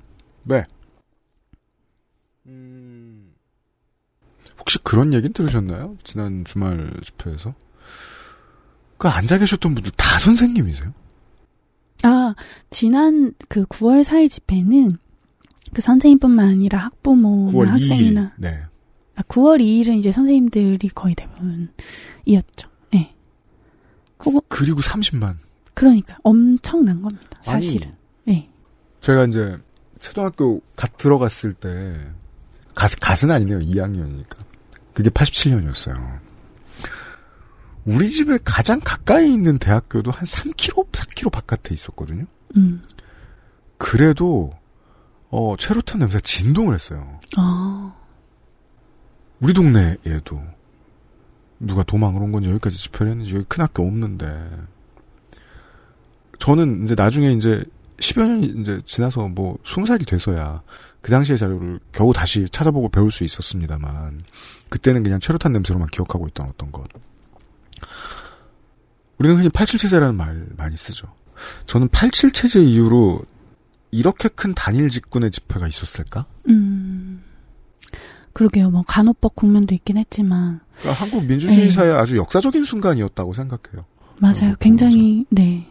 상징적인 장면이었죠. 네. 그래서 뭐 사실은 그거에 대해서 조선일보가 뭐 어, 민폐가 없고 쓰레기가 없고 뭐 선동이 없는 집회였다 이러면서 굉장히 칭찬하고 네. 뭐 그 그게 칭- 곧 깎아내리는 거예요. 음, 그러니까 그 칭찬하는 거에 대해서 또 어, 그런 사람들이 제일 먼저 등 돌린다 이러면서 약간 음. 좀 여러 가지 감론을박이 있긴 했는데 사실은 또 얼마나 공격했겠어요. 만약에 조금이라도 그런 식의 게 있었다면. 아, 그 그러니까, 칭찬이 곧 시기 질투의 반증, 방증이죠. 음. 마치 데일리안이 데일리안은 그 표제가 그게 맞았는지 모르겠는데 이 집회가 모든 것이 모범은 아니었다. 뭐 나중에 무슨 뭐 윤석열 물러나라느니 하는 사람들도 정치적으로 변질 뭐 이런 거 쓰는 거예요. 음, 이번에 이번에 그런 게 있었다고요? 9월 2일 아. 취- 집회 취- 취재하고 왔나 보죠. 데일리안 기자가. 음. 저는 그래서 보수론의 그 반응을 보면서 무섭구나. 그러니까 잔뜩 긴장했구나 저쪽에서 음. 이런 생각이 들었어요. 네, 그쵸. 얼마나 그 단체의 개입이 없다. 우리는 자발적으로 모인 교사들이다. 이렇게 강조할 수밖에 없었던 이유가 또 그런 단체가 조금이라도 있으면 특히 전교조나 이런 게 있으면 얼마나 공격을 당했을지 또 아니까 그런 측면도 있고 그죠. 또 교사 내부에서 이제 전교조에 대한 특히 젊은 세대 사이에서 신뢰가 좀 떨어진 측면도 있어서 그죠. 뭐 특히 이제 지금까지는 주로 인디스쿨이라고 하는 이제 초등교사 커뮤니티 음. 중심으로 이렇게 좀 교사들이 모였는데 근데 음. 앞으로 어 9월 4일 이후에는 이제 교사 단체들이 여러 가지가 있거든요. 그죠. 음, 교총이 제일 많지만 뭐 전교조, 교사 노조, 교사 노조가 더 많아요. 음. 교사 노조, 정교조 이렇게 노조가 있고 음. 또 실천 교육 교사 모임, 좋은 교사 운동 뭐 이런 단체들이 있어요. 음. 네. 그래서 사실은 이런 교원 단체들과 같이 이제는 뭔가 계속 논의를 해 가야겠죠. 목소리를 들어가고, 음. 아까 그 교실을 구하는 방법에 대해서 네. 얘기를 해 가야 될 것 같아요. 그 세대 공감은 디폴트로는 어려운 일이라고 봐야 한다고 늘 생각해요. 정치를 구경하면서. 지금 20, 30대 선생님들이 특히나 이 교직은 빨리 데뷔합니다. 다른 프로페션에 비해서. 아직 머리 말랑말랑할 때 30년 전에 민주화 운동하던 사람들이 노조에 중요한 일 했었다고 지금 만나보면 그냥 그때 정서를 가진 이상한 사람들이에요. 친해지기 싫어요. 그러니까 뭐 아무래도 세대로서 정규조 음, 선배님들 정규조가 좀더 왜못 높겠죠. 친해지는지 알것 음. 같아요. 왜냐하면 일상을 살아가다 보면 그냥 개인이고 이상하게 정치라는 게 그렇죠. 개인의 단점을 봤는데 정치적 단점으로 보고 싶어해요. 그러다 보면 그 노조 들어가기 싫은 거예요. 공감하는 날이 오기 전까지. 공감의 계기는 보통 이런 큰 고통에서 비롯되니까 아까 교총 말씀해 주셨는데 교총 지금 이 대열에서 못 빠지잖아요. 음. 죽어요? 그러면 자기들 조직이. 그렇죠. 이렇게 대동단결하는 건 어마어마한 위기라는 기회인데 이런 위기가 아니면 보통 세대 공감은 없고 그리고 그 기회는 아주 드물게 와서 가끔 연대할 날이 오는데 그게 지금인 것 같아요. 저는 정말이지 너무 큰 숫자라 음. 지난달에 스포츠 뉴스 안 보시는 분들 모르시겠지만 네브래스카에 사람이 많이 살지 않아요. 네브래스카 주 여자 대학 배구팀 홈 경기에 9만 2천 명이 들어왔어요. 음. 이게 여자 프로 구기 스포츠 사상 최다 관중 수의 기록이었거든요. 그렇구나. 9만 명이면 그건 퀸 콘서트예요. 근데 이제 지자체가 하고 대학인 사활을 걸고 그걸 한번 해본 거예요. 그래서 세계 최대의 이벤트가 됐다는 거예요. 음. 선생님만 30만이 왔다니까? 한국 선생님만? 그쵸. 교사가 50만인데 거의 다 왔다고. 이건 나중에 교과서에 나와도 되는 사건이라고 저는 생각합니다. 네. 그런 일이 났으니 결과를 내야 되니까 예. 예 이런저런 얘기들을 모아서 해봤습니다. 음 그냥 잘 모르는 경제를 다시 하는 게 저 제 입장에서는 좋습니다. 전혜원 기자가 그런가요? 시간도 많고 이렇게까지 많은 취재를 다니지 않아도 되고 사회부를 빠져나가면 아무튼 많이 바빠진 전혜원 기자와 함께했습니다. 이달에 수고 많으셨습니다. 네, 감사합니다. XSFM입니다.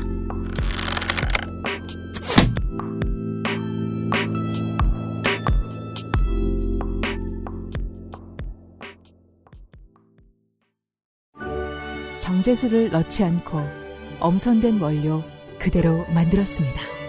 대량 생산하지 않고 항아리에서 120시간 중탕했습니다.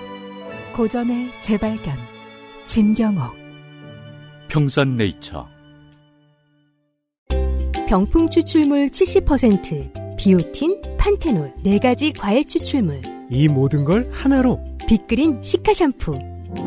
Big Green 중건성용 탈모 샴푸 빅그린 시카 남해안 청정 바다에서 잡아 올린 즉시 가마솥했죠. 신선하고 짜지 않은 멸치에 국물용 중대 멸치에 볶음 술안주용 중멸치에 아이들 간식엔 새소 멸치에 바보상의 멸치 3종 세트. 액세스몰에 바보상의 메르치를 사러 오십시오. 명절이면 어김없이 바보상의 선물 세트가 등장을 합니다. 새로운 멸치들이 나왔습니다. 그렇습니다. 바보상의 메루치 세트. 아이들 밥 반찬으로 좋은 새소 멸치, 육수용 중대 멸치 등의 3종 세트가 준비가 돼 있고요. 아몬드와 호두가 결합된 멸치 경과 세트, 그리고 새로운 세트, 국내산 참조기에 국내산 천일염으로 염장한 참 굴비 세트가 들어왔습니다. 아니 이런 게 들어왔으면 이건 좀 더 크게 홍보를 해야지. 걸 말이에요. 전통의 죽방멸치 선물 세트까지 있습니다. 문제는 이 이걸 한번 구매해 보신 여러분들은 아시겠지만 크기와 quality 때문에 많이 못 찍어내는 편입니다. 네, 죽방멸치 같은 경우에는 이 최고급 죽방멸치의 수급이 불규칙합니다. 그래서 일시 품절이 있을 수 있습니다. 많이 못 들어와요. 죽방멸치는 저희가 늘 말하지만 일단 비주얼이 기가 막히죠. 맞습니다. 네, 아직 바닷속에 있는 것처럼 생겨 되게 생겨 먹어가지고 애들이 왜냐면 그 죽방에서 그냥 물 빠진 다음에 거기 가둬져 있는 애들 퍼올리는 거잖아요. 그러니까 애들이 비늘이 하나도 안 다쳐가지고 바짝바짝바짝합니다. 이쁩니다. 우리는 모르지만 어, 많은 분들이 좋은 거로 알고 있다고 합니다. 죽방멸치 같은 경우에는. 감사합니다. 액세스몰에서 바보상의 선물 세트를 판매하고 있습니다. 아스트랄 뉴스 기록실 뉴스 아카이브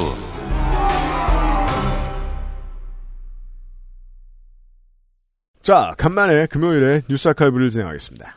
네, 이게 난 내일 뒤에 나갈 줄 알고 그 내용으로 준비를 했는데 오늘 나가니까 내일의 방송을 예고한다고 하죠. 그렇습니다. 네. 이번 소식은 이번 주에 일어난 일은 아니고요. 2008년 6월 말에서 7월 초쯤에 일어난 일입니다. 음, 네. 15년 전이네요. 그렇습니다. 1박 2일에서 백두산을 가자 편이 방영이 되었습니다. 어, 뉴스 아카이브에서 1박 2일이 등장합니다. 이때 1박 2일 전성기였죠. 그래요. 당시 제작진들은 일부러 배를 타고 단둥항으로 가서 육로를 23시간 거쳐서 용정 시내에 도착을 했습니다. 음. 그러니까 용정까지 가는데 일부러 24시간 넘게 걸린 거예요. 네. 그럼 어, 촬영 분량이 많이 나오죠? 아니요, 그 시간 촬영은 또 뺐어요. 아, 진짜? 네. 어. 배 내리고부터 아마 촬영을 시작했을 거예요. 중국한테 어떤 곳에서는 허락을 못 받았나 보다. 음. 제작진은 일부러 압록강 철교와 한국계 중국인들이 사는 용정시를 들렀다가 그러면 어 분량이 좀 나오죠. 그렇죠. 명동촌도 가고 윤동조 생가도 가는 역사 탐방을 의도했다고 합니다. 음. 1박 2일의 예전 영상들은 지금 전편이 full 버전으로 유튜브에 올라와 있거든요. 아, KBS 유튜브에? 네네. 네. 전편이 그냥 full로 올라와 있어요. 이게 토막토막 올라가 있지 않아가지고 뭐 집에서 일하거나 이럴 때 화이트 노이즈로 틀어놓기 좋아요. 그렇군요. 영상 46분 32초부터 보면은 강호동 씨가 우리 조상들이 일제를 피해 이주 와서 뿌리를 심었다는 어떤 감동적인 말을 길게 합니다. 아, 얘의 그 문학인이 잘 따라하는 그 말투로. 아니죠. 그 말투는 저기 그 말투는 막 그 스타킹 할 때 말투. 프로그램 시작할 때 하는 말투고 그렇군요. 뭐, 제가- 여러분 안녕하십니까? 막 네. 그건 그런 말투고 요건 이제 나 오늘 예능을 잘 안 봐서. 네, 정리할 때 하는 말투 있잖아요. 어쨌든 이제 그런 말투를 해요. 네. 그리고 이제 해당 챕터의 제목은 역사체험 3탄 용정 그리고 한민족이었습니다. 음. 그리고 용정에 도착을 해서 평소처럼 뭐 역사 탐방하고 막 그럴 계획이었는데 음. 이게 도착을 하니까 너무 많은 인파들이 열광을 하면서 마중을 나와 있는 아, 거예요. 이 양반들이 마중을 나오셨군요. 네, 그 영상을 보면은 막 구름대 같이 이렇게 음. 버스를 따라오는 거예요. 그 인- 시민들이. 그래서 이제 정상적으로 그냥 여기를 돌아다니면서 역사 탐방을 하려 그랬는데 안전상의 문제로라도 그런 촬영은 못할 것 같다 음. 싶어가지고 용정시에서 합의를 해서 즉석에서 공연을 기획합니다. 그래요? 네. 그 윤동주 시인이 다녔던 대성중학교에서 이제 윤동주 시인의 후배들에게 멋진 공연을 보여주자고 다짐을 하고 공연을 시작을 하죠. 음. 그리고 이제 이 간이 공연의 마지막은 다 함께 아리랑을 떼창하는 것으로 끝납니다. 네. 아시아에 흩어져 사는 한국에 돌아올 수 없는 상황을 맞이했던 대다수의 이 같은 민족의 동포들이 어, 명절 관습이죠. 아리랑은. 음, 그렇죠. 네. 어, 이후 멤버들이 윤동주 생가도 방문하고, 음. 그리고 뭐 씨름판이 있으니까 한국 민족 맞네? 이러면서 거기서 막 씨름도 하고, 음. 그리고 한 주민의 집에서, 조선족 주민의 집에서 홈스테이도 하고, 어, 그렇군요. 네, 그러고 나서 이제 백두산으로 갔어요. 야, 요즘 이런 예능 찍으면 잡혀가고 문 닫겠네요, 방송사. 이야, 대단합니다. 이후 멤버들의 말이나 자막으로는 한민족이라는 말이 계속해서 나옵니다. 음, 그러니까 KBS가 KBS가 해야 할 일을 하는 차원에서 만드는 예능들이 있잖아요. 그렇죠. 1박 2일이 그게 아닌 줄 아는 분들이 많은데 1박 2일도 종종 그 역할을 하더군요. 아, 1박 2일은 그래서 굉장히 훌륭한 프로그램이었던 게, 그러니까 공영성을 에 focusing을 하죠, 계속. 공영성을 굉장히 훌륭하게 녹아냈잖아요. 그 음. 각 한국의 여러 부분의 관광을 홍보한다는 공영성을 재미와 같이 훌륭하게 녹아낸 그러니까 그 코드에 프로그램이죠. 있어서는 이웃집 찰스나 동네 한 바퀴하고 1박 2일이 다르지 않아요. 네. 네. 어서와 한국은 처음이지 같은 거. 네. 네. 근데 이 프로그램이 제가 기억이 났던 게 이제 지난주에 선생의 말을 들으면서 음. 이게 기억이 난 거예요. 2008년만 해도 이게 스탠다드였다는 거죠. 맞아요. 네. 네. 조선족에 대한 이런 식의 태도가 음. 아까 유피님도 말씀을 하셨듯이 지금 방송을 이렇게 기획하면은 어떨까 잠깐 상상해 볼 수 있겠죠. 음. 혐오의 기원이 그렇게 멀지 않다는 뜻입니다. 음. 반면 이제 10년이 지났어요. 음. 10년이 지나서는 컨텐츠의 양상이 많이 달라졌습니다. 그렇죠. 지난 2017년에는 대림동의 한국계 중국인들이, 그러니까 동포들이 서울에 네. 영화 청년경찰에 손해배상 청구 소송을 냈습니다. 청년 경찰이라는 영화를 이렇게 많이 봤군요, 사람들이. 네, 560만이 들었어요. 그 이전에도 황해, 신세계, 차이나타운 등등 조선족 범죄를 다룬 영화들이 나올 때마다 문제제기가 있긴 있었는데 특히 청년경찰은 범죄자가 아니고 대림동 일대를 범죄의 소굴인 것처럼 연출했다는 문제제기였어요. 음. 조선족 범죄자가 나와서 범죄를 저지른 것도 그동안 계속 쌓여왔는데 뭐 범죄도시도 그렇고 여러 영화가 근데 청년 경찰에 와서는 아예 대림동을 보여주면서 여기가 범죄의 소굴이야라는 식으로 연출을 했거든요. 네, 이 부분에 대한 이제 손해배상 청구 소송을 한 겁니다. 네. 1심에서는 원고 패소 판결이 났고요. 음. 2심도 비슷해요. 근데 대신 영화사 측에 사과를 권고했습니다. 아, 네, 재판장이 나름 꾀를 썼군요. 네. 참고 삼아 말씀드리면은 저는 대림동에서 직장 생활을 5년 정도 했습니다. 아니, 거기 직장 다니시는 청취자 여러분 많으시잖아요. 너무 많죠. 네. 네. 그리고 지난달엔 가리봉동에서 만두 맛집에 가려고 30분을 기다렸어요. 가리봉이 그렇게 됐어요. 만두 맛집 많아요. 저 늙은 얘기. 저 대학교 처음 다닐 때는 가리봉동이 아직 공단이었거든요. 네. 닭장집 있는. 그래서 이제 공단의 직원들이 사는 주공 아파트 음. 같은 데서 과외하고 그랬었어요. 그러면 가리봉역에서 나와서 한참을 가야 되고 그때 가리봉에는 IT 직군들도 동포들도 없었어요. 아직은 없었겠죠. 예. 이 문화가 형성된 지 오래되지 않았어요. 그리고 이민자 혹은 역이민자죠. 즉 리쇼어링 하신 분들이죠. 경제용어로 말할 거 네. 같으면은. 이분들이 돌아와서 처음 만들어내는데 우리 지난주에 이산평론을 통해 들으셨잖아요. 이주민 사기가 없다? 말이 안 돼요. 음. 그걸로부터 국가는 보호를 못했으니까 미안해해야 돼요. 커뮤니티는 미안해해야 돼요. 하지만 엔터테인먼트는 그걸 조롱하죠. 네. 대부분 선진국이라고 부르는 나라들이 다 이 과정을 한 번씩 거쳤어요. 예. 당연하다는 건 아닌데 그랬다는 거예요. 그러니까 그래서 재밌죠. 사람들이 대림이나 가리봉을 한 번도 안 가본 사람들이 마굴처럼 머릿속에 심어놓고 있잖아요. 가서 먹어봐라 맛없는 거 있나? 길 하나 건너면 아, 있겠지. 맛없는 거 있겠죠. 길 하나 건너면 가산 디지털 단지예요. 무슨 소리예요? 정확히 맞습니다. 건널목 하나예요. 네, 길 하나 건너면 구로 디지털 단지고요. 거기 유동인구가 6만이에요. 6만. 여기에 하루 유동인구가. 네. 그리고 그 직장인들이 다 술 마시러 가리봉으로 갑니다. 그렇습니다. 대림으로 가고. 예, 왜냐면, 저, 구로 디지털 단지역 주변에는, 냉정하게 말해서 대단한 맛집이 없습니다. 거기는 진짜 아, 약간 아 이런 말하면 좀 그런데 그 맛없는 술집 번화가. 대림동으로 가야 됩니다. 네. 왜냐면, 월급쟁이로 오래 살면 오래 살수록, 입맛만 올라가요. 음, 이게 맞아요. 우리의 불행이죠. 그러니까 우리 옛날에 어떻게 12,000원에 ABC 안주 잘 먹었잖아요. 근데 이제, 35살이 되죠? 이게 종이지 무슨 음식이야! 이렇게. 생각한단 말이야. 그럼 대림동으로 가야 됩니다. 아니 얼마 전에 그런 안주 시켜서 먹어봤거든요. 어, 하- 이제 힘들어. 어, 못 먹겠더라고요. 스무 살이니까 먹는 거지. 네. 깜짝 놀랐어요. 제가 그래서 그게 상무지구 가서 화가 났던 거 아니에요. 아니 광주는 젊은 애들 먹는 거지 말씀 어떡해. 이건 반칙이지. 내가 늙어서 좋은 게 아무튼. 네, 이와 관련해서는 2019년에 시사인에서 나온 관련 기사들이 굉장히 자세하고 잘 작성되어 있습니다. 음. 김동인 기자가 대림동 고시원에서 한 달 동안 살면서 쓴 기사가 있거든요. 음. 기사가 몇 개가 있는데, 네. 예, 이 기사가 굉장히 자세하게 잘 쓰여진 기사고, 음. 당시에 댓글로 욕을 엄청나게 먹은 기사로 기억합니다. 앞으로도 한동안 그럴 겁니다. 아, 그리고 이게 본편 녹음은 저희가 3주 전에 했고, 음. 지금 아카이브는 9월 둘째 주에 녹음을 하잖아요. 그렇죠. 그 제가 한국계 중국인이라고 하면 좋지 않을까요? 라는 이야기를 3주 전에 아마 했을 거예요. 네. 다만 용어 사용에는 이런 이제 전례들이 있습니다. 네. 그래서 찾아보니까 동포가 음. 그냥 이렇게 그냥 감성적으로 쓰는 말인 줄 알았는데 아니에요. 네, 외국계 한국인을 칭하는 법적 용어더라고요. 그러니까 뉴욕, 뉴저지 동포, 애틀랜타 동포, 연길 동포인 거, 하노이 동포인 거. 네. 네. 네, 아니 법에 동포가 정의돼 있더라고요. 음, 그렇습니다. 네.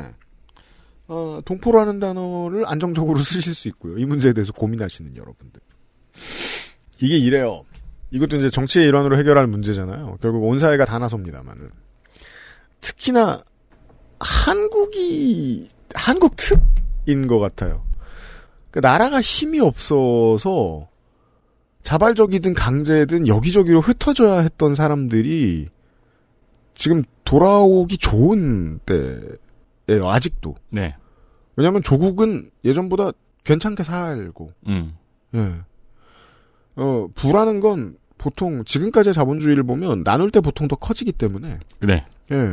또, 근데, 뭐, 생활의 터전을 다시 한번 바꾼다는 게 쉬운 일은 아니겠죠. 이미 3대까지. 아, 어려운 네. 선택하시는 거예요. 근데 이 어려운 선택을 한 분들에 대한 혐오는 어느 나라 사회에나 있는데요. 보통은 상당수 혐오자들은 설득할 수 없습니다.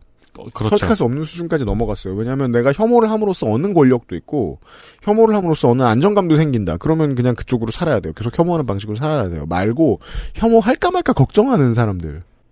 왜냐하면 미디어가 디폴트로 혐오를 자꾸 보여주면 혐오하는 게 낫지 않을까? 라고 마음속에 흔들리는 사람들이 있어요. 음. 그 사람들한테는 이 메시지가 반드시 전달돼야 돼요.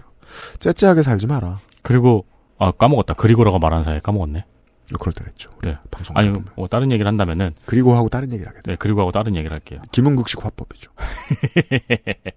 그, 놀랬던 게, 이제, 제일 한국인 동포들도, 음. 제일 동포들도 일본의 소수민족으로 구분이 되어 있고. 어, 그렇죠. 네. 음. 조선족도 소수민족으로, 중국의 소수민족으로 구분이 되어 있고, 음. 그렇기 때문에 해당 자치구에서는 한글을 쓸 수 있도록, 한글과 한국어를 음. 쓸수 있도록 되어 있는 거고요. 음. 들어가기 뭐 몇백 킬로 전부터 한글로 안내가 돼 있더만요. 당연합니다. 네. 그리고 고려인도 마찬가지고 음. 소수민족으로 등록이 돼 있고요. 음. 그 우리나라는 아직 그런 행정이 전혀 없잖아요. 엉성 있는데 지자체들이 얼기설기하고 있는데 네. 아직 많이 엉성하죠. 그냥 외국인이라고 하- 하잖아요. 그러니까 아주 오래된 우리나라의 지역 정치 문제로 말씀드릴 것 같으면 우리 이제 지방 정치가 30년 됐잖아요. 서울 서초에 설해 마을이 있죠. 네. 어, 프랑스인들이 이제는 대를 이어서 살고 계신 분들이 더러 음. 있습니다. 근데 구반포 거의 다 지나갈 때쯤에서야 표지판에 불어가 보이기 시작해요. 음. 이건 잘못됐습니다. 네. 그- 그쪽 지리를 아시는 분들만 위해서만 설명을 드릴게요. 이명박 터널을 지날 때부터 불어가 보여야 된다고 생각해요. 그렇게 따지면 더 많은 북경어가 보여야 되는 거예요. 더 많은 베트남어가 보여야 되는 거고. 지역을 안배한다면 지금보다 두 배로 거리를 늘려줄 필요가 있습니다. 그게 환영의 메시지거든요. 그 환영의 메시지가 싫은 분들한테 이렇게 말하라고요. 경쟁사회인 걸 디포트로 치자고 하자. 난 경쟁사회를 좋아하는 사람이니까. 제가 그런 사람이니까. 정말로 자기가 보수적이고 안으로 움츠러들어서 1대 4,999만에 1대 5천만의 경쟁일 거라고 스스로 생각한다 치죠, 이 사회를. 그러면 거기서 한 명 늘어나는 게 너한테 더 대단한 경쟁이 되는 게 아닙니다. 네. 넌 어차피 똑같은 사회에 살아남아야 됩니다. 째짜게 굴지 마세요. 이런 설득을 많은 시민들한테 아직 넘어가지 않은 많은 시민들한테 할 필요가 있습니다. 그러니까 째째하지 말라고. 오랫동안 들었던 학교에서 배웠던 그리고 음. 단일 민족이라는 음. 개념이 이제 우리나라의 발목을 잡고 있는 때인 것 같아요. 한국은 자본이 째짜게 구는 거 그대로 뒀기 때문에 지금 사람들이 아이를 안 낳으려고 하는 거잖아요. 네. 앞으로 쉽게 풀어지지 않을 거예요. 사람들이 덜 째짜하게 살고 싶으면 정치가 풀어야 할 첫 번째 숙제 중에 하나가 reshoring입니다. 여기서 reshoring은 기업이 돌아오라는 게 아닙니다. 동포들이 돌아왔으면 좋겠다. 혹시 원하시면. 음. 예. 덜 째짜한 사회가 만들어져야 그것도 안정적으로 정착될 겁니다. 아무튼 간만에 해가지고 풍성합니다. 하나가 더 있어요. 네, 옛날의 standard에 대한 말씀을 아까 드렸잖아요. 예. 한 15년 전의 standard에 대한 말씀을. 이제 140년 전 standard를 얘기해 볼까요? 네, 140년 전은 아니죠. 35년, 4년, 37년 전의 standard를 나왜 놀- 그래? 깜짝 놀랐네. 1886년인 줄 알았잖아. 그, 이 사람이 그렇게 늙었어? 네. 과거의 standard를 하나 더 말씀을 드리겠습니다. 음. 1986년입니다. 음. 9월 6일. 후지오 마사유키 일본 문부 장관, 그러니까 우리나라 말하면 문화부 장관 같은 거예요. 음. 이 양반이 한일 합방은 양국의 합의로 이루어진 것으로 일본뿐 아니라 한국에도 책임이 있다. 라는 발언을 했습니다. 한두 놈이 아니죠, 이런 헛소리를 한 사람들이. 그럼 일본 정치인 망원, 윤석열 포함. 일본 정치인 망원이야 뭐. 네. 뭐 겨- 결국엔 그 얘기인데 네. 일본 정치인 망원이야 뭐 많잖아요. 음. 어쨌든 이런 망언을 했어요. 이, 네. 게 어쨌든 이 자리에 앉은 지 얼마 안 돼가지고 이런 얘기를 했어요. 음. 이런 말을 하니까 제일한국공사에서 그 당일 음. 즉시 당일에 1965년 한일 국교 정상화 이래 가장 중요한 사건이다라고 항의를 했습니다. 네. 이때 대통령은 박정희입니다. 그렇죠. 음. 이 65년 얘기하는 거예요. 음. 요땐 전두환이었고 음. 이 발언이 일본에서도 큰 문제가 돼서 음. 7일 바로 다음 날이죠. 일본의 언론에서는 후지오의 발언은 그냥 보아 넘길 수 없다. 음. 강요로서의 자질이 문제시되는 후지오 발언. 1986년 외교 센스가 없는 정치는 나라를 망친다라는 사설을 바로 다음 날에 내놨어요. 네. 우리나라 말고 일본 언론이. 그렇죠. 이상하죠? 일본의 메이저 언론이 전쟁 찬양 망언을 하는 정치인을 비난한다고? 네. 21세기에는 없는 일입니다. 아, 이 신문도 아사히 신문, 요미우리 신문, 니온게이자이 신문이에요. 그냥 우리가 아는 보수 언론. 네, 뭐 핫바지 언론이 아니고. 네. 어, 핫바지라고 말하면 안 되나? 대체 핫바지가 뭘까? 옛날에 그 누가 말하지 말라 그랬던 것 같은데. 그 소물 덧댄 바지? 제가 지금 폰을 안 갖고 들어와가지고. 그니까요. 그 그냥 나중에 공부합시다. 예, 시간 없으니까. 네, 아, 이게 특히 이 말은 되게 뼈 때리지 않아요? 이게 옛날 말인데 지금 와서 우리나라에 뼈를 때리잖아요. 음. 외교 센스가 없는 정치는 나라를 망친다. 그냥 보아 넘길 수 없다. 네. 그리고 8일 이틀 후 우리나라의 최강수 외무장관이 주한 일본 대사를 바로 불러요. 음. 그리고 바로 항의를 합니다. 좋지. 네, 바로 엄청 세게 항의를 하고 그해 처음으로 열릴 또 며칠 안 남았었어요. 음. 한 5일 남았나 그랬었어요. 음. 제1차 양국 정례 외무장관 회담을 연기해버립니다. 외무장관 회담을 처음 하기로 했었는데 그 정국이 왔을 때 혐오를 한번 팔아보자고 눈치를 챘던 80년대 일본 정치인들이 있던 거죠. 음. 네. 그래가지고 바로 이틀 만에 아 니네 이런 식이면 우리 회담 안 해. 음. 심지어 이게 일본한테 돈 받는 회담인데 음. 네 우리 회담 안 해. 이러고 바로 연기해 버리는 거예요. 음. 그러니까 바로 그날 밤에 일본에서는 후지오 마사유키를 아예 파면해 버렸습니다. 음. 일본에서 33년 만에 일어난 강요 파면이라고 하더라고요. 네.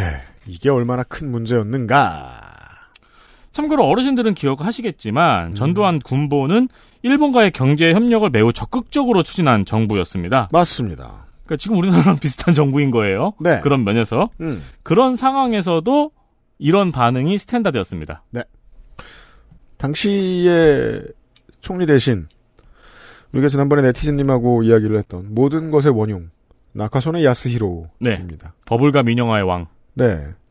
그리고 사실상 이 사람의 attitude가 발전한 것이 지금의 자민당이라고 볼 수도 있습니다. 결국 이 사람이 걸었던 모든 드라이브는 군국주의 되살리기, 군국주의 명예복원으로서 완성되는 측면이 없지 않기 때문입니다. 그런 새끼가 총리일 때도 이렇게 해야 했다. 네. 왜? 우리가 전쟁을 여기저기 치르고 다니는 제국주의자들이라고 해서 동맹국들로부터 연합국들로부터 철퇴를 맞고 완전 항복한 지가 40년밖에 안 됐을 때였거든요. 밖에라는 표현에 집중하고 싶습니다. 지금 얼마 됐죠? 70년밖에 안 됐어요. 그뭐 달라? 지금 다르죠. 이런 얘기였습니다. 그러네요. 86년에는 지금 윤석열 대통령이 하고 있는 말을 어 일본의 내각 대신이 말해도 잘렸는데 네. 지금은 한국의 대통령이 말한다. 그러면 미국과 일본이 칭찬해 준다. 이렇게 바뀌어 있습니다, 정치가. 아 찾았다. 이제 이 관련해서 여러 기사를 뒤져봤어요. 이 사람이 워낙 이제 올라가자마자 바로 잘려가지고 음. 이 사람에 대한 기사도 별로 없어요. 남아 있는 게 없어요. 찾아봤는데 가장 잘 설명하고 있는 언론이 있더라고요. 음. 여기서 이제 막 굉장히 잘 설명하고 심지어 이 이후 10월에서 음. 국회에서 그 총리를 불러다 놓고 이제 이거에 대해서 막 따지는 그 내용도 실려 있었더라고요. 네. 그래서 막 그 참의원에서 음. 총리한테 따졌어요. 뭐 한일 문제를 막 그런 식으로 하는데 그거를 걔를 아, 그 후지오 걔를 자른 거는 뭐 너의 인식이 어떻게 됐다는 건지 확실하게 의지를 표명해 달라 막 이렇게 따졌어요. 그러니까 나카손의 수상이 아까 말한 이런 새끼가 국교 회복 당시 한국과 일본이 협의하여 병합 조약은 이미 무효라는 사실이 양쪽이 확인한 것으로 해석하고 있다. 음. 일본은 당시에 상당히 위압적인 배경을 가지고 체결했다고 해석하고 있고 음. 후지오 발언은 온당함을 상실하여 그러한 조치를 취했다. 음. 즉 잘랐다라고 말한 거예요. 제가 나카소네 야스히로에게 사과해야 되겠네요. 윤석열보다 낫잖아요. 그러니까요. 네. 그랬더랬어요. 그렇습니다. 근데 여기는 이거는 이제 이 언론이 프리덤 뉴스거든요. 네. 그래가지고 이 이야기를 전하면서 음. 이제 결론은 그렇게 나와요. 이 후지오 마사유키의 신념 있는 발언을 왜 문제 삼았는지 이해할 수 없다고. 그죠. 네. 몸의 건강하고 비슷한 것 같아요. 문제가 살짝 있는 건 몇십 년 지나서 언젠가 나와요. 그러니까요. 예, 그게 암이든 관절염이든. 이게 문제 제기하는 기사인 줄 알고 읽고 있었는데 뒷부분에 별달리 문제시될 거 없는 상식선의 발언을 했다는 이유로 현직 강요를 그것도 언론에 보도된 다음날 바로 즉각 파면 조치한 것은 이해할 수 없는 일이다. 그 제가 여전히 이제 머릿속에서 궁금한 건 일본이나 한국이나 왜 군국주의 망령이 민영화와 함께 세트로 돼 살아나느냐인데요. 어, 그러니까요. 네. 이번 주의 얘기였고요. 내일 이 시간에 손희상 선생과 이 문제에 대한 결론을 들어보도록 하겠습니다. 내일 돌아오죠. 윤세민의 더 유승균 PD였습니다. 들어주셔서 감사합니다. 안녕히 계세요. XSFM입니다. I D W K Whew.